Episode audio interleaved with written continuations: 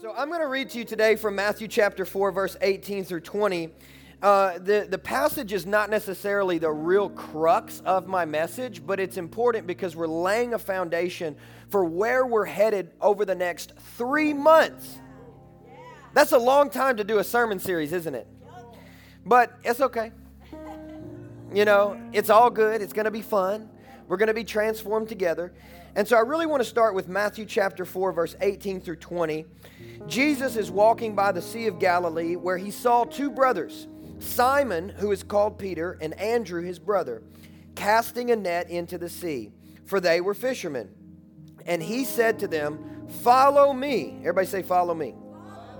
And I will make you. Everybody say, I will make you. Fishers of men. Let's all say that last part together. Fishers of men. That is what this next three months is going to be about. Follow me, relationship. I will make you, discipleship, fishers of men, evangelism. So I know that just I've said evangelism, so some of you guys are like shaking in your boots right now. What is he going to ask us to do? I'm not going to ask you to do much. Jesus may ask you to do a lot, but that's none of my business, right? Kermit the Frog meme. Anyways, so I'm giving you guys a lot of culture today. All right, my millennial is showing. Immediately, they left their nets and followed him. You know my favorite word of this whole passage is? Immediately. How many of you guys know that slow obedience is no obedience? Immediately. Come on. So, what we touched on last week, before I give you the title, what we touched on last week was this. Before Jesus called them, before Jesus calls us as disciples, Jesus came to them. Right? We have to recognize that. We cannot skip over that part. Is that before Jesus called them and said, Follow me, I'm going to make you fishers of men, Jesus, which how many of you guys know Jesus is God? How many of you guys know that Jesus is the Messiah? Amen? That Jesus came to us before he's called out to us. And this is what it means to be a Christian to be sought after by God, to be pursued by God. Long before you made a commitment to Christ, Christ had already made a commitment to you. That's good news. So I want to just share this message with you today called Supernatural Relationship supernatural relationship. And, and if I if I had a subtitle, title, I would do supernatural relationship, and then I would do the greater than sign, and then I would do superficial religion. Did that make it better? Yeah, I like that. Supernatural relationship is much greater than superficial religion. How many of you guys would agree with that? Amen. Okay, so Jesus, help us today. Lord, as we open up your word, we ask that you would transform us by your power, by your spirit. God, we want to leave this place looking more like you. God, don't leave us the same. Crash in on us, Holy Spirit, today. Move in this place, Lord. Fill this place with the glory of God. Lord, if I don't finish the message, if we don't check any boxes, that's okay. We just want Jesus. Simplify it for us in this season, God. Simplify it for us, God. In Jesus' name, amen. Amen and amen. So, the reason why I point out that Jesus first came to his disciples, and that's important for us to recognize, because none of us found God. It wasn't God who was lost. But God found you. Doesn't it make you feel good that God is in pursuit of you? That it's not by your works, that it's not by your strength, that it's not by you stirring yourself up to enough passion to pursue God, that God is already pursuing you.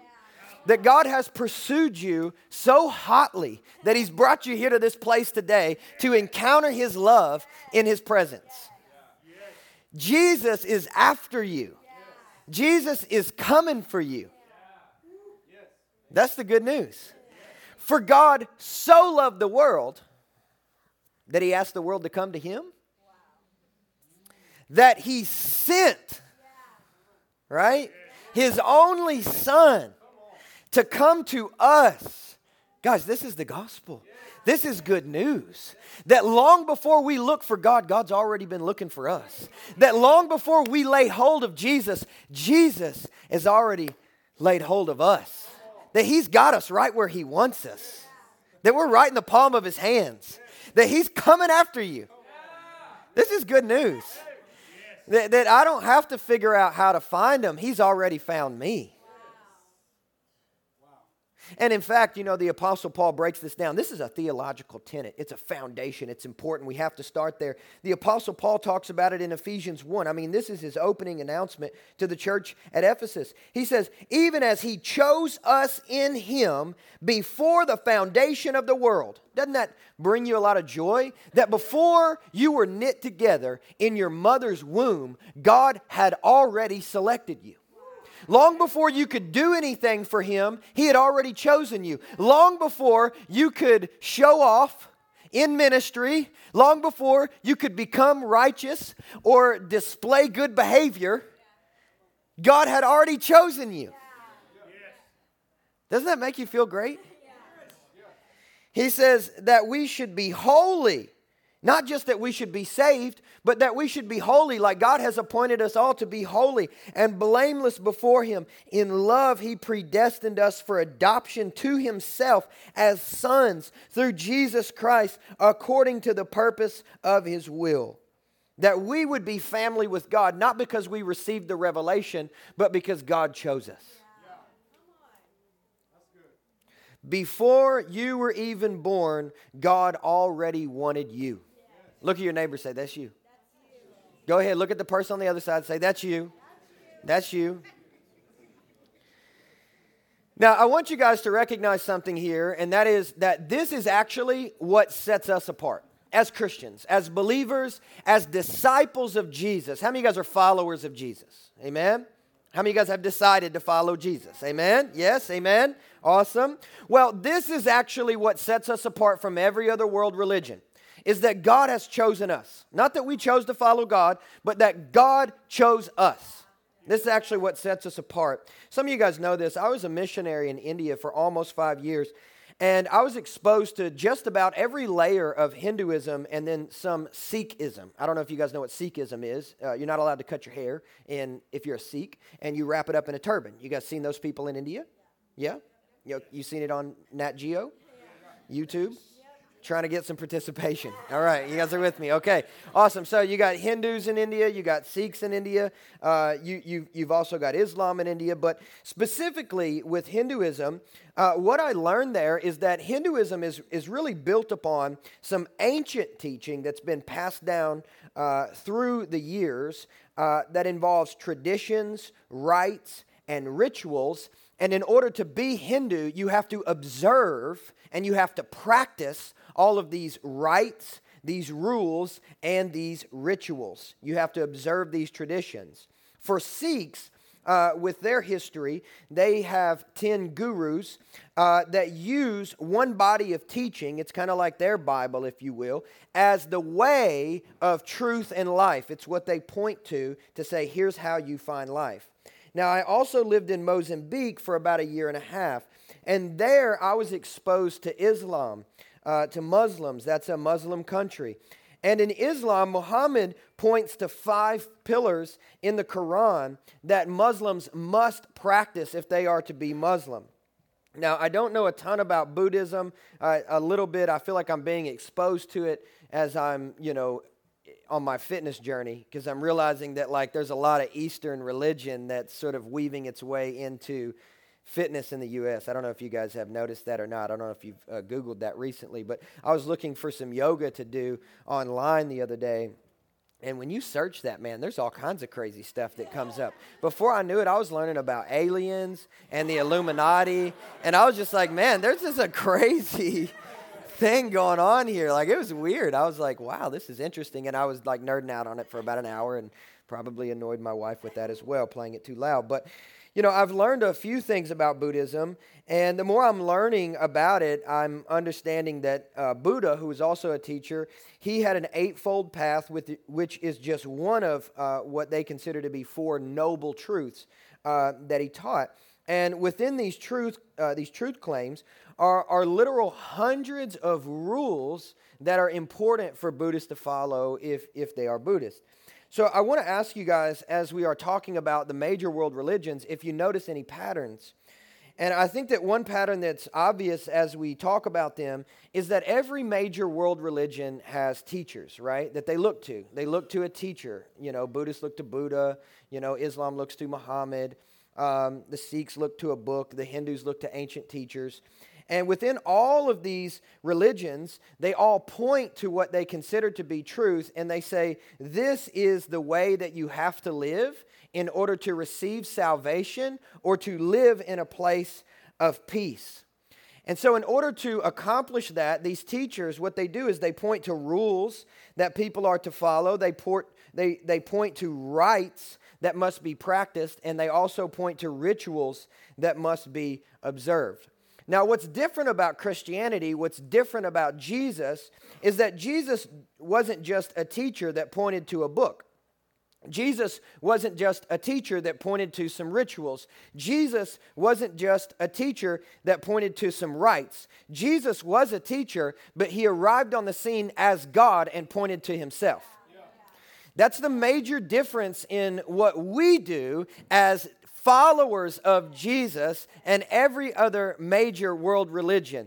We don't point to rules and say, if you do these rules, you'll have peace. We point to a person who doesn't tell us what to observe, but says about himself, I am peace. So he doesn't say, hey, these are, these are rituals that you're going to have to practice if you're going to be a good religious person in, you know, this major world religion. Jesus doesn't point to practices. Jesus points to his person. And he says, it's not about following rules. It's not about following rituals. It's not about observing rites. It's not about practicing this law book, but it's about embracing me. Embracing me, I'm inviting you to myself. I'm not inviting you to a book. I'm not inviting you to a teaching. I'm not inviting you to rituals. I'm inviting you to myself. That's the difference. That's what Jesus came to do. He said, Look, I'm inviting you to cling to me as life itself long before you practice any rules, long before you observe any commandments, long before you look in a book, long before you go through the practices of routines, rituals, or anything like that, yeah. right? You look to me, Jesus. You look to the person of Jesus and you cling to me as life itself. I, am not giving you a book that will lead to joy. I am joy. I'm not giving you rules that will lead to peace. I am peace. This is what Jesus came to do. He doesn't invite us to believe a certain number of points, He invites us to cling to Himself as life. And this is the difference. You know, um, last week I, I mentioned Jesus having fake friends. And uh, it, it, I, I, think it was funny, and, and I even sang a song to go along with it that we uh, hear on the radio. But, you know, as I, as, I, as I began to think about that this week, I recognize, and, and I look through these major world religions, I recognize that if all we do is try and embrace some of the principles of Christianity without embracing the person of Jesus Christ, then we have devolved into just another world religion. Like, if all we're trying to do is, and notice I didn't say practice all of the principles, right? Because Christianity has pr- principles. We have rules, we have rituals, we have rites, right? We have just like they do. But but that that's not the point, right? Because if that's all we do, then we've devolved and all we are is just another world religion. We're not actually bringing hope to the world. We're not actually proclaiming the way of salvation. We're not actually living in a way that's any different. We're not actually bringing any love or any transformation at all. All we're doing is just practicing another world religion. Right? That's that's religion, right? We're not any different. We don't have anything to offer. You know, the Hindus, I've seen it, they bathe in the Ganges. We get baptized. Sikhs, they read their holy book and they share with the needy. We read our Bibles and we are supposed to share with the poor. Muslims go to worship on Friday. Christians go to worship on Sunday. Buddhists, they recite mantras. We sing choruses. None of these things are wrong within themselves, but it is absolutely possible to completely miss the point by doing all of these things apart from Jesus. In our pursuit of becoming righteous, we can actually embrace idolatry. Because we idolize Christianity rather than following the Christ. That, that, and, and none of those things are bad. I'm not saying any of those things are bad. But just doing those things alone is not what it means to be a follower of Jesus. To be a follower of Jesus, to be a Christian, is not to observe rules, rites, and rituals. It is to cling to the person of Jesus as life itself. That is what it means to be a follower of Jesus. Now, for some of us in here, and, and I don't know if this is going to fit or not, but at least for some of us in here, I, I think that we might be able to find a mirror in a biblical character named Nicodemus. Now, I don't know if you guys have, have read this passage in a while, but I love this passage of Scripture. There was a religious man. He was a devout religious man. In fact, he was known as a ruler of the Jews. So let's make this point clear from the start. Nicodemus was more religious than all of us. All right? He never missed church. He served in the kids department like eight times out of eight every month, you know, but then somehow was able to make it into worship and preach. He did everything, you know what I mean? He observed every rite, every ritual. He gave to the poor. Like he just did it all, right? He was super religious. He was checking off all the boxes, man. He was doing everything that he felt that he needed to do to become righteous. That's what Nicodemus was doing. And notice that Nicodemus actually says something true about Jesus, right? Let's read it real quick.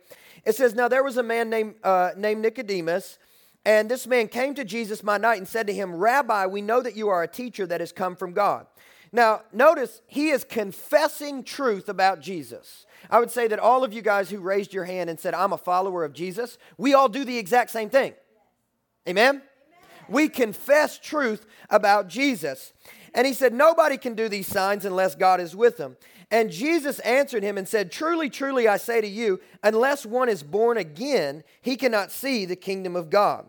Now, this is so interesting to me because despite doing everything right on the outside, Nicodemus had no spiritual life on the inside despite observing all the rules and rituals, despite going through all of the routines, despite posting in his Instagram bio, follower of Jesus, he still had no spiritual life on the inside. Despite listening to 18 podcasts a week, despite doing his devotionals, despite checking off the list, despite reading the, the most recent number one times uh, New York bestseller you know, despite doing all those things, on the inside he was like dry and empty and there was nothing there. And he thought to himself, there has to be more than this.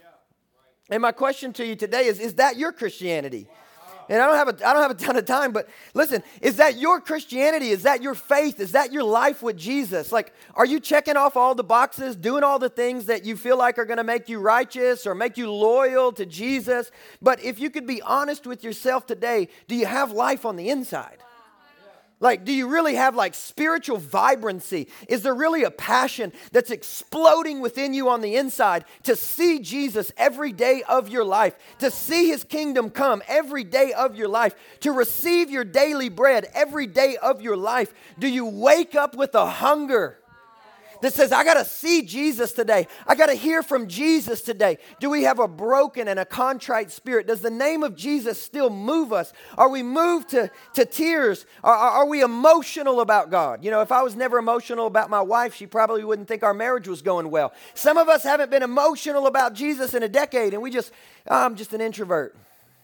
Well, even introverts cry when they watch This Is Us.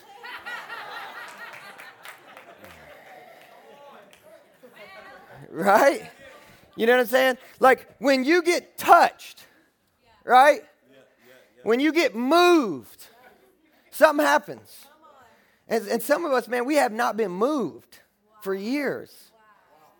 And let me ask you are, are, we, are we Nicodemus in the story? Are we confessing truth about Jesus, but we have nothing happening here? I'm dry, I'm dead, I'm, I'm going through the motions, but I, I, nothing's happening. That's Nicodemus in the story.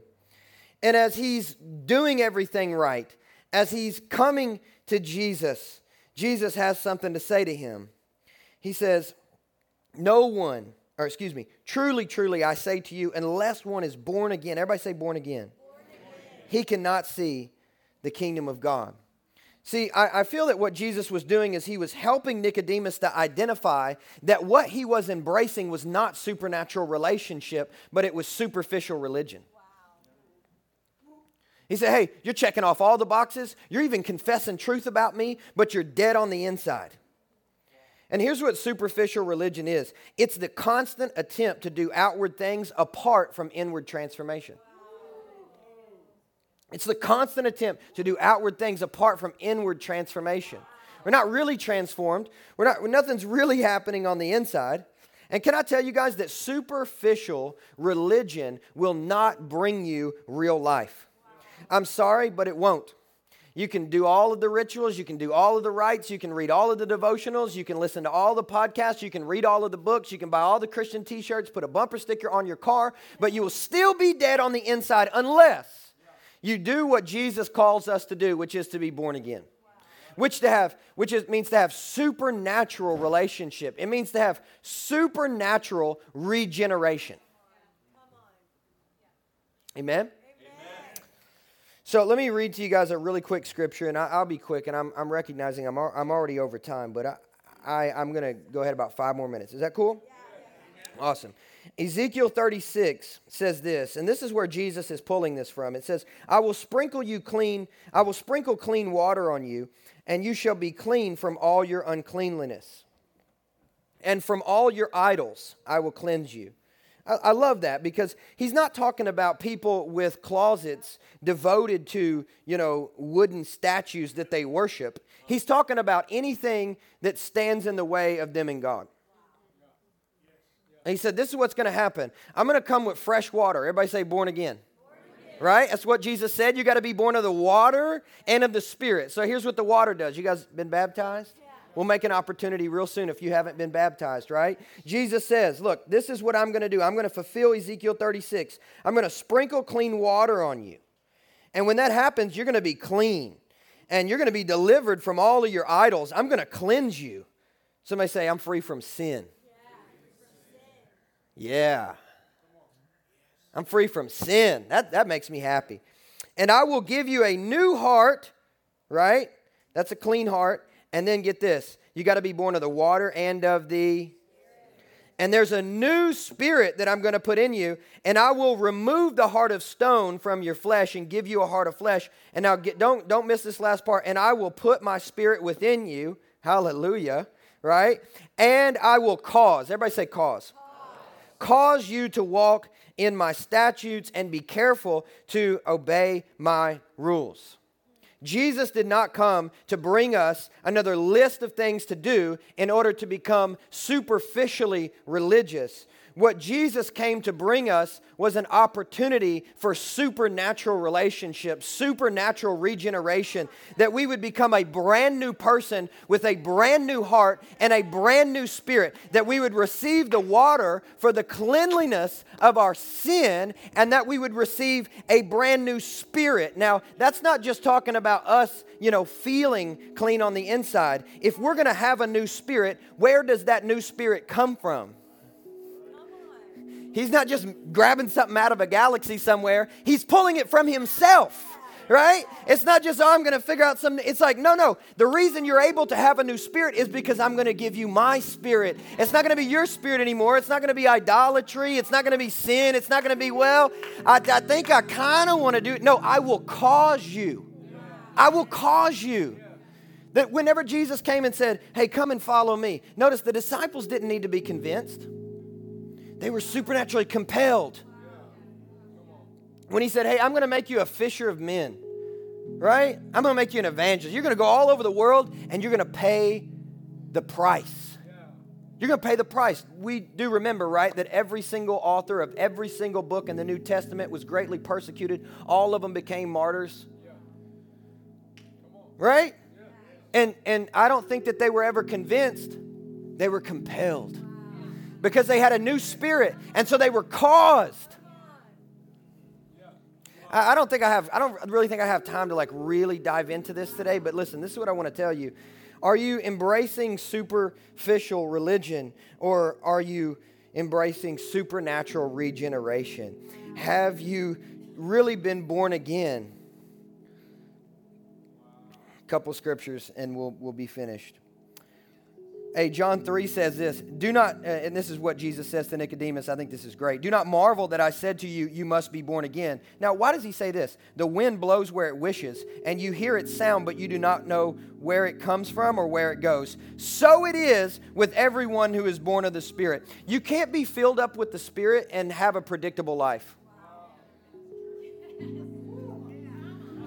It, it's just not possible. The, Jesus is clear. The, the wind blows where it wants to blow.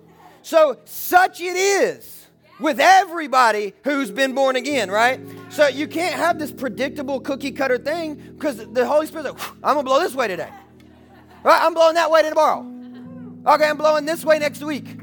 Well, God, I just want everything lined out. I need a 10 year plan. I need a 25 year plan. I need to have everything. I, uh, well, no, that's not going to happen. If you're filled up with the Spirit, He's going to blow where he wants to. And, and the Bible says, Can any man hold the wind? Right? So if you're going to fight against the Spirit taking you into new places that you don't want to go, then you'll end up somewhere the Spirit's not. And you'll have to embrace superficial religion in order to keep up appearances. But you will be dry on the inside because there's no supernatural generate, regeneration. There's no life. There's no passion. We're no longer clinging to Jesus, saying, Oh, this is my life. We're clinging to a list of rules, hoping that, you know, Jesus said to the Pharisees, You search the scriptures, for in them you think that you find life. But I've come to bring life and life more. But it's not about these rules. It's not about the rituals. It's not about coming to church or giving in the offering. It's not about serving or you know saying all the right things or doing it. It's about clinging to the person of Jesus as life itself. And this is what real Christianity is. To really follow Jesus. That means really follow Jesus. And I, you know, you guys can stand up, but the question is this: Are you are you are we really are we really following Jesus? Or are we just checking the boxes? Now, honest, I'm, I'm giving you guys a real question. Search your soul. Like, are we clinging to Jesus as life itself? Because if you're filled with the Spirit, you've got to die to your directions. No longer do you get to decide how to navigate your life, you're dead. The Spirit is in charge now, and He's going to move wherever He chooses.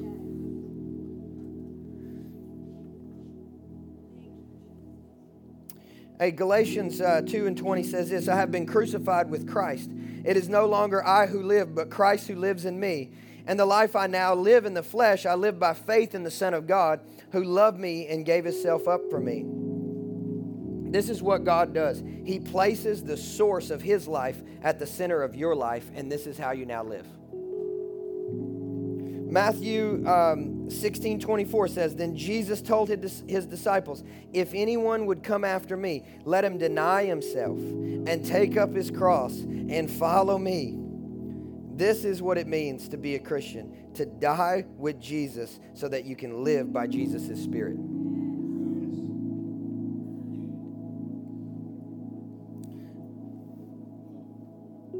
I know that for some, when we hear messages like this, and I'm sorry if you hate them, I'm going to share them for three months. So, yeah, is this. Um, I'm not called to that. Right? You know, it, that, I think that's the easiest resignation that we can make as Christians. Like, well, I, I'm just not called to that. And so we exempt ourselves from a real, regenerated relationship with Jesus Christ and because we're not called to that, we're dry on the inside, we're empty on the inside, we're going through all of the motions because we think that way of life is going to keep us safe. And we may be safe, but we are bored out of our minds. And we're talking about, man, I remember when I was 18 and I went to YWAM. I remember when I was 22 and I went to the mission field. I remember when I was 25 and went to BSSM. I remember when I was 22 and I first got saved, and we look back at old seasons as though they are the high watermark that we had in God. And we say things like, man, well, God understands. I got a job now. God understands. I got kids now. He does understand. But the question that I'm asking you is this like, are you really following Him? Did He lead you to do that job? Did He lead you to live where you live? Did He lead, lead you to do what you do? Because if he hasn't, chances are you're probably going to stay on the same trajectory, bored. So, as Christians, we just embrace God. We embrace Jesus as life itself, and wherever He leads us is where we go. And when we let go of that and we say, Spirit, you're no longer the compass, we can sing, Spirit, lead me where my trust is without borders. But in fact, we're scared of anything that threatens our safety, which means we've made ourselves an idol rather than following Jesus. I hope this has been helpful. I feel like I rushed through it. Well, listen to the podcast. Okay, let's pray. Father, we thank you so much for the opportunity that you've given us to grow. And uh, God, we ask that you would transform us in this season, that we would grow deeper with you, and that we would discover what it means to really follow you. And as I prayed last week, if there's anything that I've said that's been challenging but unnecessary, just flush it. Let it not even be remembered. It doesn't matter. But anything that you've said, God, let our spirits hold on to it.